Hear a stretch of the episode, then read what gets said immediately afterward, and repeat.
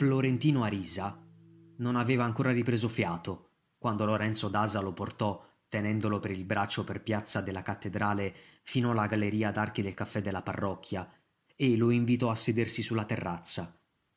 Non c'erano altri clienti a quell'ora e una matrona negra strofinava le piastrelle dell'enorme salone a vetrate scheggiate e polverose, le cui sedie erano ancora a gambe all'aria sui tavoli di marmo.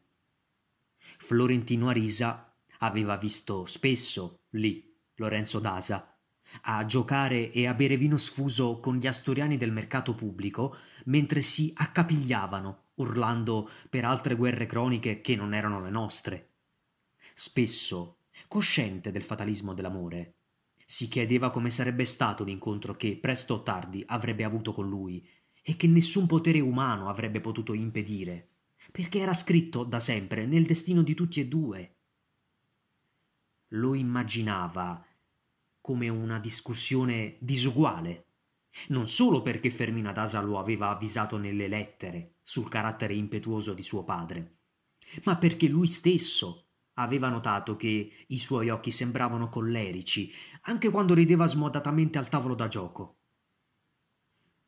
Tutto in lui era un tributo alla grossolanità, la pancia ignobile, il parlare enfatico, le basette da lince, le mani rozze, con l'anulare soffocato dalla montatura dell'opale. Il suo unico tratto che inteneriva, che Florentino Arisa aveva riconosciuto dalla prima volta che lo aveva visto camminare, era che aveva la stessa andatura da cerva della figlia. Tuttavia, quando gli indicò la sedia per sedersi, non lo trovò così aspro come sembrava e riprese fiato quando lo invitò a bersi un bicchierino di anisado. Florentino Arisa non lo aveva mai bevuto alle otto di mattina, ma accettò, di buon grado, perché ne aveva urgente necessità. Lorenzo Dasa, in effetti, non tardò più di cinque minuti per dire le sue ragioni e lo fece con una sincerità disarmante che finì col confondere Florentino Arisa. Dopo la morte di sua moglie si era imposto il solo scopo di fare della figlia una gran signora. Il cammino era lungo e incerto per un commerciante di mule che non sapeva né leggere né scrivere e la cui reputazione di ladro di bestiame non era tanto provata quanto molto diffusa nella provincia di San Juan della Sienaga si accese un sigaro di tabacco nero e si lamentò L'unica cosa peggiore della cattiva salute è la cattiva fama. Tuttavia, disse, il vero segreto della sua fortuna era che nessuna delle sue mule lavorava tanto e con tanta determinazione quanto lui stesso. Anche nei tempi più duri delle guerre, quando i villaggi rimanevano in cenere e i campi devastati.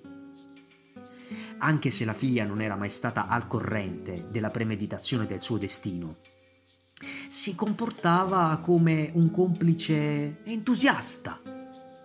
Era intelligente e metodica fino al punto da insegnare al padre a leggere così rapidamente come aveva imparato lei. E a 12 anni aveva un dominio della realtà che le sarebbe bastato per dirigere la casa senza bisogno della zia scolastica. Sospirò, è una mula d'oro. Quando la figlia aveva finito la scuola elementare, col massimo dei voti e con la menzione d'onore alla cerimonia di chiusura, lui aveva capito che l'ambiente di San Juan della Sienaga stava stretto alle sue illusioni. Allora aveva liquidato terre e animali e si era trasferito con nuovo impeto e 70.000 pesos d'oro in questa città in rovina e con le sue glorie tarlate, ma dove una donna bella ed educata all'antica aveva ancora la possibilità di rinascere con un matrimonio fortunato. L'irruzione di Florentino Arisa era stata un intoppo imprevisto in quel piano accanito. Per cui sono venuto a pregarla di una cosa, disse Lorenzo Dasa. Bagnò la punta del sigaro nell'anisado. Gli diede una tirata senza fumo e concluse con voce afflitta. Si tolga dal nostro cammino. Florentino Arisa lo aveva ascoltato, bevendo a piccoli sorsi l'acquavite di anice.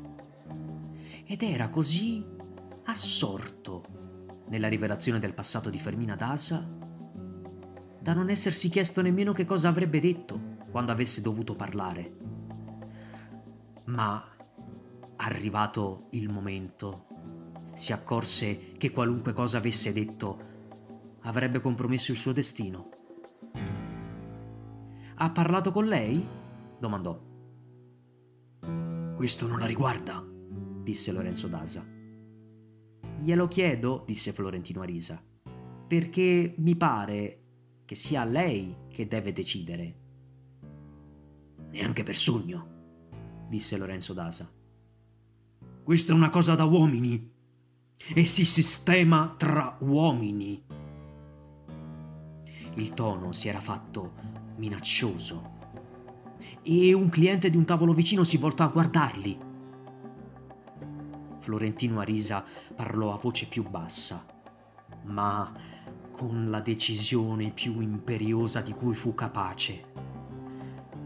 In ogni modo, disse, non posso rispondere niente senza sapere che cosa pensa lei. Sarebbe un tradimento.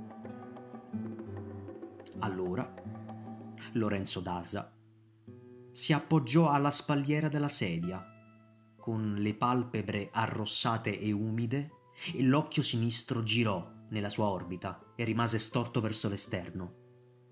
Anche lui abbassò il tono di voce. Non mi costringa a spararle, disse. Florentino Arisa sentì gli intestini riempirsi di una schiuma fredda. Ma la voce non gli tremò, perché anche lui si sentì illuminato dallo Spirito Santo. Lo faccia, disse con la mano sul petto. Non c'è maggior gloria che morire per amore. Lorenzo Dasa dovette guardarlo di lato come i pappagalli, per trovarlo con l'occhio storto. Non pronunciò le tre parole, ma sembrò che le scolpisse sillaba per sillaba. Figlio di puttana! Quella stessa settimana si portò la figlia nel viaggio dell'oblio. Lei gli chiese dove andavano e lui rispose alla morte. Terrorizzata da quella risposta troppo simile alla verità, cercò di affrontarlo, con il coraggio dei giorni precedenti.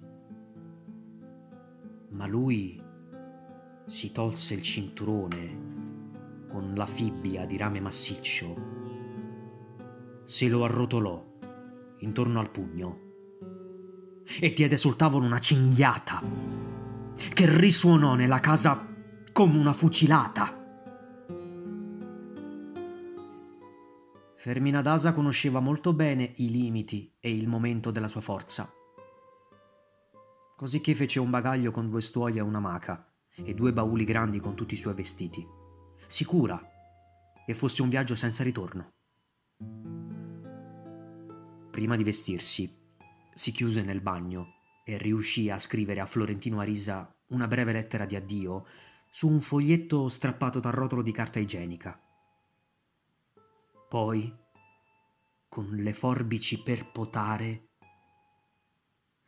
si tagliò tutta la treccia fin dalla nuca. L'avvolse dentro un astuccio di velluto ricamato con fili d'oro e la mandò insieme alla lettera.